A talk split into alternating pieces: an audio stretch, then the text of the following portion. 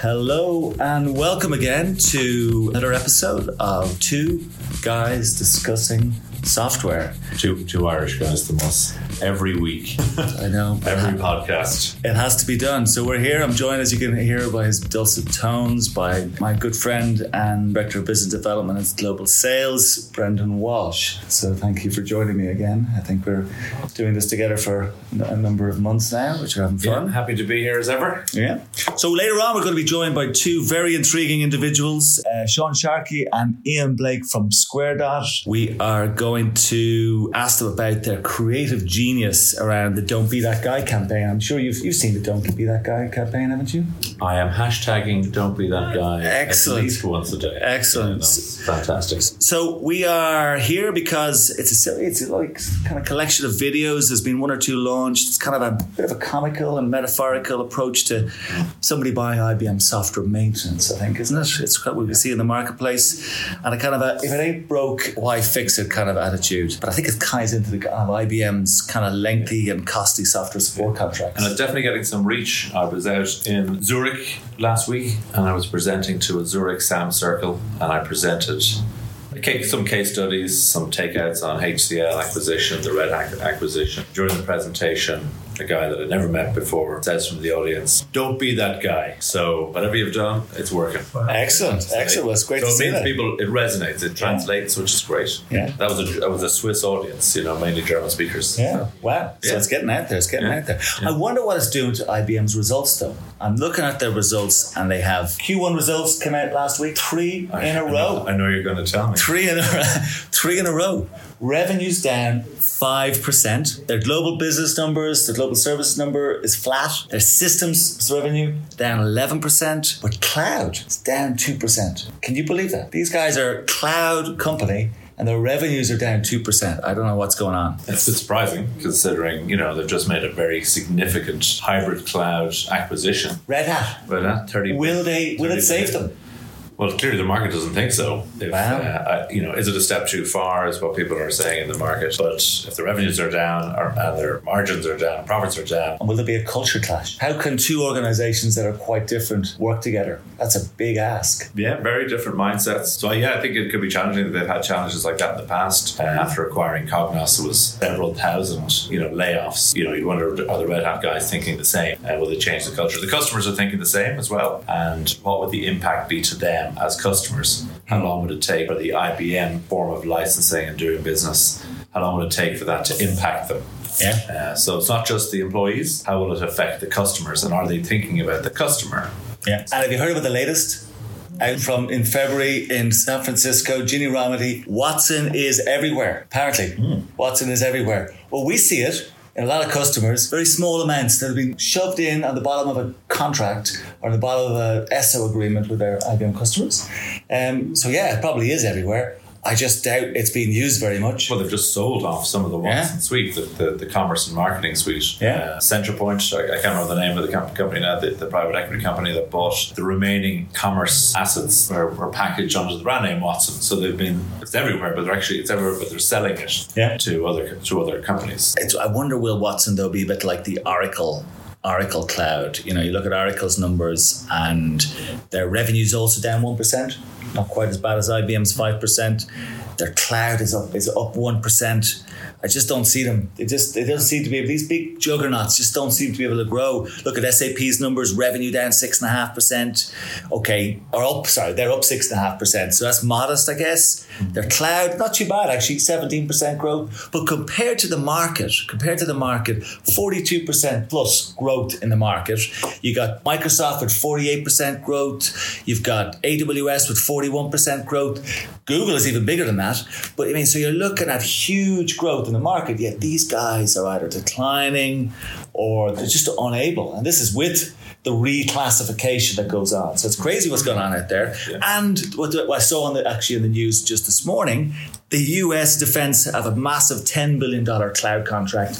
And guess who's not on the, in the tender? Being booted out early in the process? Both IBM and Oracle out of the picture. Yeah. Just shows. Just Yeah. shows. Well, that's Yeah. interesting because you know, looking at some of the you know the recent acquisitions. So you know, like look at acquisitions and acquisition values. Who are the who are the guys who are making the most the, the recent acquisitions? Amazon. Uh, bought an Israeli, Israeli company, CloudEndure, for 200 million. Uh, I think it was March. Uh, migration, DR, and backup solutions for cloud migration. And Google acquired Alooma.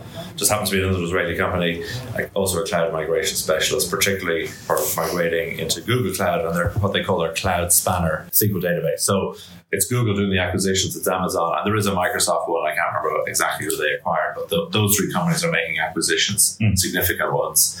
And then there was a really big one. Um, you, you know these companies better than I do. F5, which is a multi-cloud play, acquired uh, Nginx for six hundred and fifty million dollars. So that's actually bigger than the acquisitions of Google and Amazon. So, so, so they're they're the trend. You know, it is a big trend. Multi-cloud, hybrid cloud is a big trend. Yeah. But the players who are winning the market are also making the biggest acquisitions. Yeah. So It doesn't beat the 33 billion though. Still doesn't beat the 33 billion. no, it's it's uh, the 33 billion is still number two, I think, of all time in terms of uh, technology acquisitions. Yeah. Uh, Dell buying EMC for 67 billion is Yeah. only bigger than it. So Good. Um, I did want to talk a little bit just before we introduce our guests. Jim, this topic we've been talking about a couple of times. This eight billion. You know, the 33 billion, the 8 billion, the 8 billion claim Oracle are claiming against Google for the use of their kind of Java code in Android. Did you hear the latest? I did. Oh, It's fake.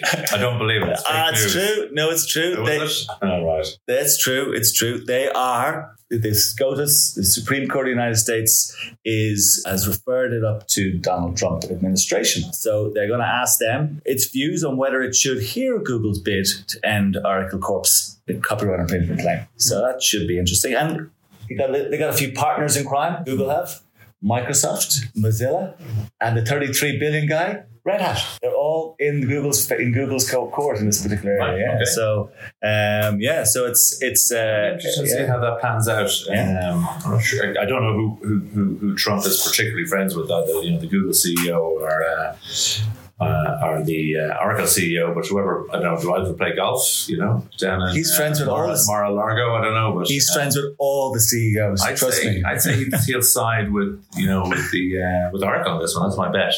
That he'll go with the the IP, the one who's claiming IP ownership as opposed to fair use. So Google is claiming fair use, and Oracle is saying that it isn't fair use. I'd say he'll go with Oracle if they go with anything. So Larry Have enough for a Ellison. Larry Ellison. You know, I saw Larry Ellison recently on TV. It's an old one. It's just for Christmas. He was on Fox Business, and it reminded me. He was great in ways and a bit cringy in other ways of MMA, you know, Conor McGregor, or even like more actually more akin to WWE or WWF, Hulk Hogan, Andre the Giant. He was just hilarious. Bombastic. He wanted to take on SAP and AWS, and he thought he was like, everybody's using everybody's using Oracle databases. Oh, then Trump is definitely. oh, I love, I love it, I love it, I love it. Well, speaking of MMA and WWE and the creativity around that, uh, we have two gentlemen here with us. who I'd like to introduce from Square Dot. They are the creative geniuses behind the Don't Be That Guy campaign. I'm delighted to have you here. Welcome, gentlemen. Thank you very much. Um, where this is your first time on our show, I believe. It is, yeah, very exciting. Thank you very much, Sean. So, so tell me, guys, you know, tell me a little bit about what's, you know, the Don't Be That Guy campaign. We love it because we're, we, and we would love it. We're original. Um, we get some great feedback even from Zurich about the campaign. You know, can you, you know, Sean, you, were- you on the creative side, tell us a little bit about how you came up with the idea in the first place. I will do, yeah. Um, I'll, I'll very quickly try to summarize how this kind of pieced together. Um, it, I suppose the starting point was the understanding that we wanted to appeal to a, a wider audience because there was a bigger story to tell here. Um, we felt there was a David versus Goliath, you know, a little guy taking on the big corporate. So just general broader business appeal, and we wanted to widen the audience from just the software asset manager community. Um, and to do that, we understood that we'd need to use an analogy to simplify the story, make it into a universal setting where everybody would get it without any hard thinking. You're not that guy, right?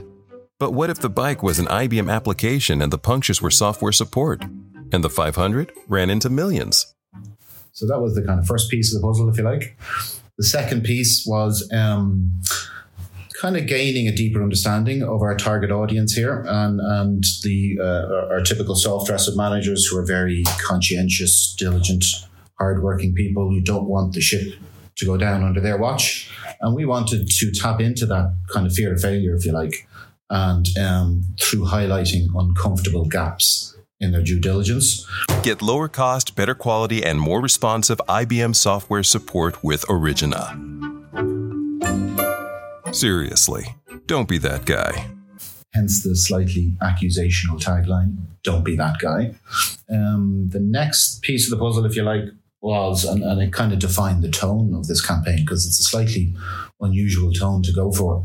Um, but it all came really from just the astonishing list of USPs that you guys have as a business, which I, I wrote down on a piece of paper. We're talking like 60% average savings. So for large organizations, that runs into millions. The quicker speed of support, um, astonishing kind of speed. And we can cite, for example, the Henderson case study from phone call to fix to get their, uh, their warehouse operations back up to optimal levels was literally just 15 minutes. Hmm. Astonishing speed. Better quality of support, um, um, you know, for, for any number of reasons. Um, for example, your single point of contact when you have, uh, when anybody rings up, it's the same person they deal with, the subject matter expert. You call IBM and you're likely to get a different person every time, explain the same story over and over again. And what'll happen when Red Hat, when they call Red Hat, I, future? I, I, well, that's a very good question. It'll be the same thing, won't it? It'll probably be that. Ian. I, I, Eventually, it'll be the same. Yeah. It always Yeah. is. It always is the same thing, you know? Eventually, they'll wreck it. Yeah. yeah. I mean, we, Well, can, we're, we're giving you numbers there earlier. We're talking about what's happening in the industry. It's it's isn't it mad to think they're in this? They're operating in these industries. They just can't. They can't grow. I mean, what you're Mm. what you're painting is probably the, are the reasons they can't grow. You know, um, there seems to be, uh, and, and from an outsider's point of view, it seems to appear that they have a changing focus and they're going all in on the cloud, on big data, and which raises serious questions uh, with regards to their software support. Are they? I, I believe they also sold off uh, division uh, HCL to India, isn't that right? Um, they did. They sold year. a number of their core software assets to India And- HCL. yeah. exactly, and is that to support their acquisition strategy? Um, and as a result, what are the implications for the ongoing legacy software support? Yeah. Um, these are all the kind of USPs that I kind of wrote out on a piece Yeah. of paper on both sides of the piece of paper. I- they were so astonishing, so strong. Like your your what you offer is is kind of jaw dropping, really, when you compare the two. And I realized I- as I read them back out to myself, I literally started laughing because the case was so strong, and I understood that the tone of the campaign it would have to be a farce. Mm. It would take a farce simply just to tell the truth. Yeah. And that's how this campaign kind of came together. The last piece of the puzzle was the kind of eureka moment of understanding that, of getting that kind of bolt of lightning. Oh, the bike shop. That's the universal.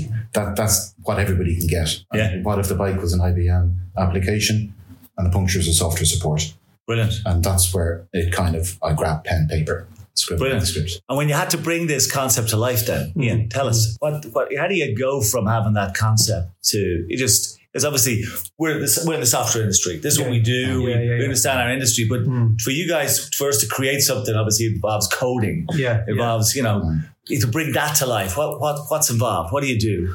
Well, first of all, we need we need to sell it to you guys, I suppose. So the first step be- is to get your approval that you want us to go ahead and, and, and do that. So we there was a, there was a bit of work in presenting this creative concept to yourselves initially. It's a bit like I suppose what we had to show was was the thinking. What campaigns like this look like? What a creative campaign looks like in in you know B two B tech world. The insights that Sean has just you know insights and USPs that Sean has just explained. The strategy, overall strategy, of the campaign, the campaign itself. We we set about putting putting the campaign together, and Sean was probably closer to that than I was. It is, yeah, and just bringing it's really important here that we mention um, the fantastic um, support we got from Gaslight Productions, Mick and Dave, and Gaslight. Our expertise finishes at you know when we get our plans, you know, our planning, our strategy, our, our concept, our scripts, sell it into you. Yeah. At that point, we need to bring in experts, make this production look as good as it did. It reminds me of sort of like Mad. I used to watch Mad Men, you know, Yeah. the series with Jon Hamm.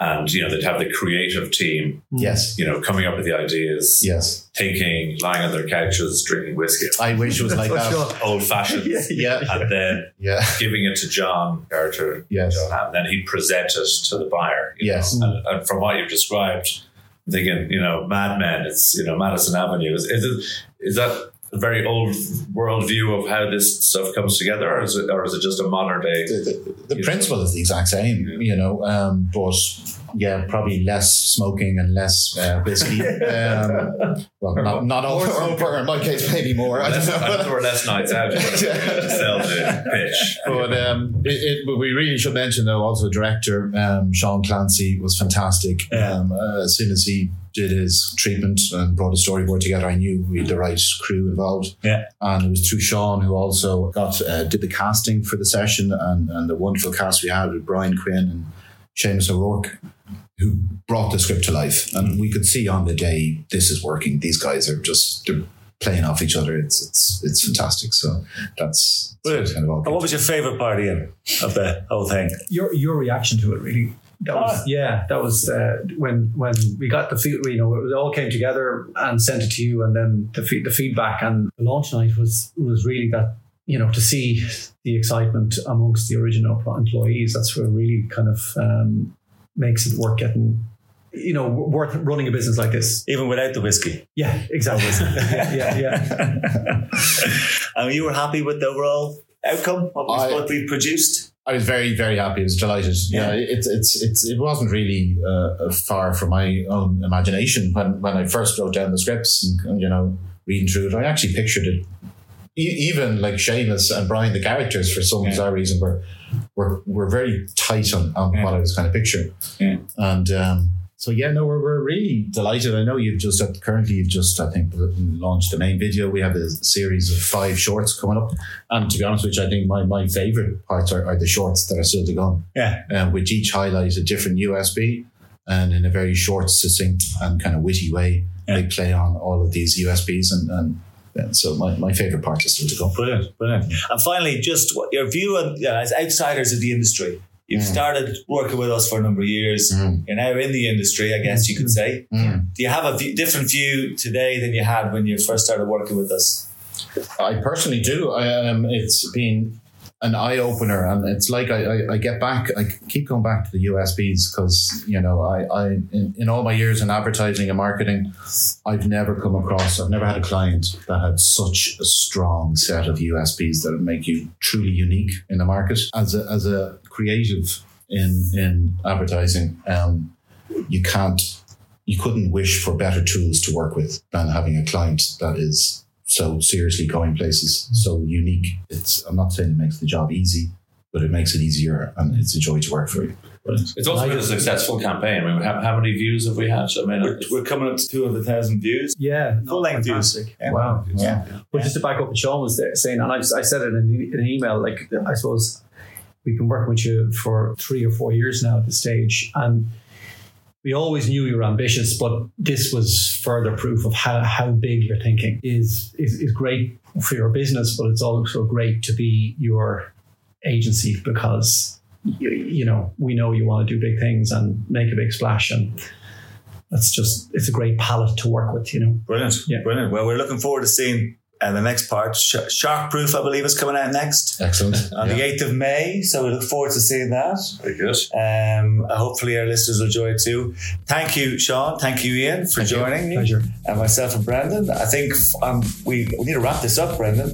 Uh, Probably do, yeah. yeah, I mean, I don't know what time of day is in New York or San Francisco or even here in Dublin, but Yeah, I've got to get the day's work done. we got to do a day's work. Thank you, gentlemen. Thank we you. enjoyed it, and uh, we'll have another episode of two Irish. guys discussing software. Thank you. Thank you. Nice.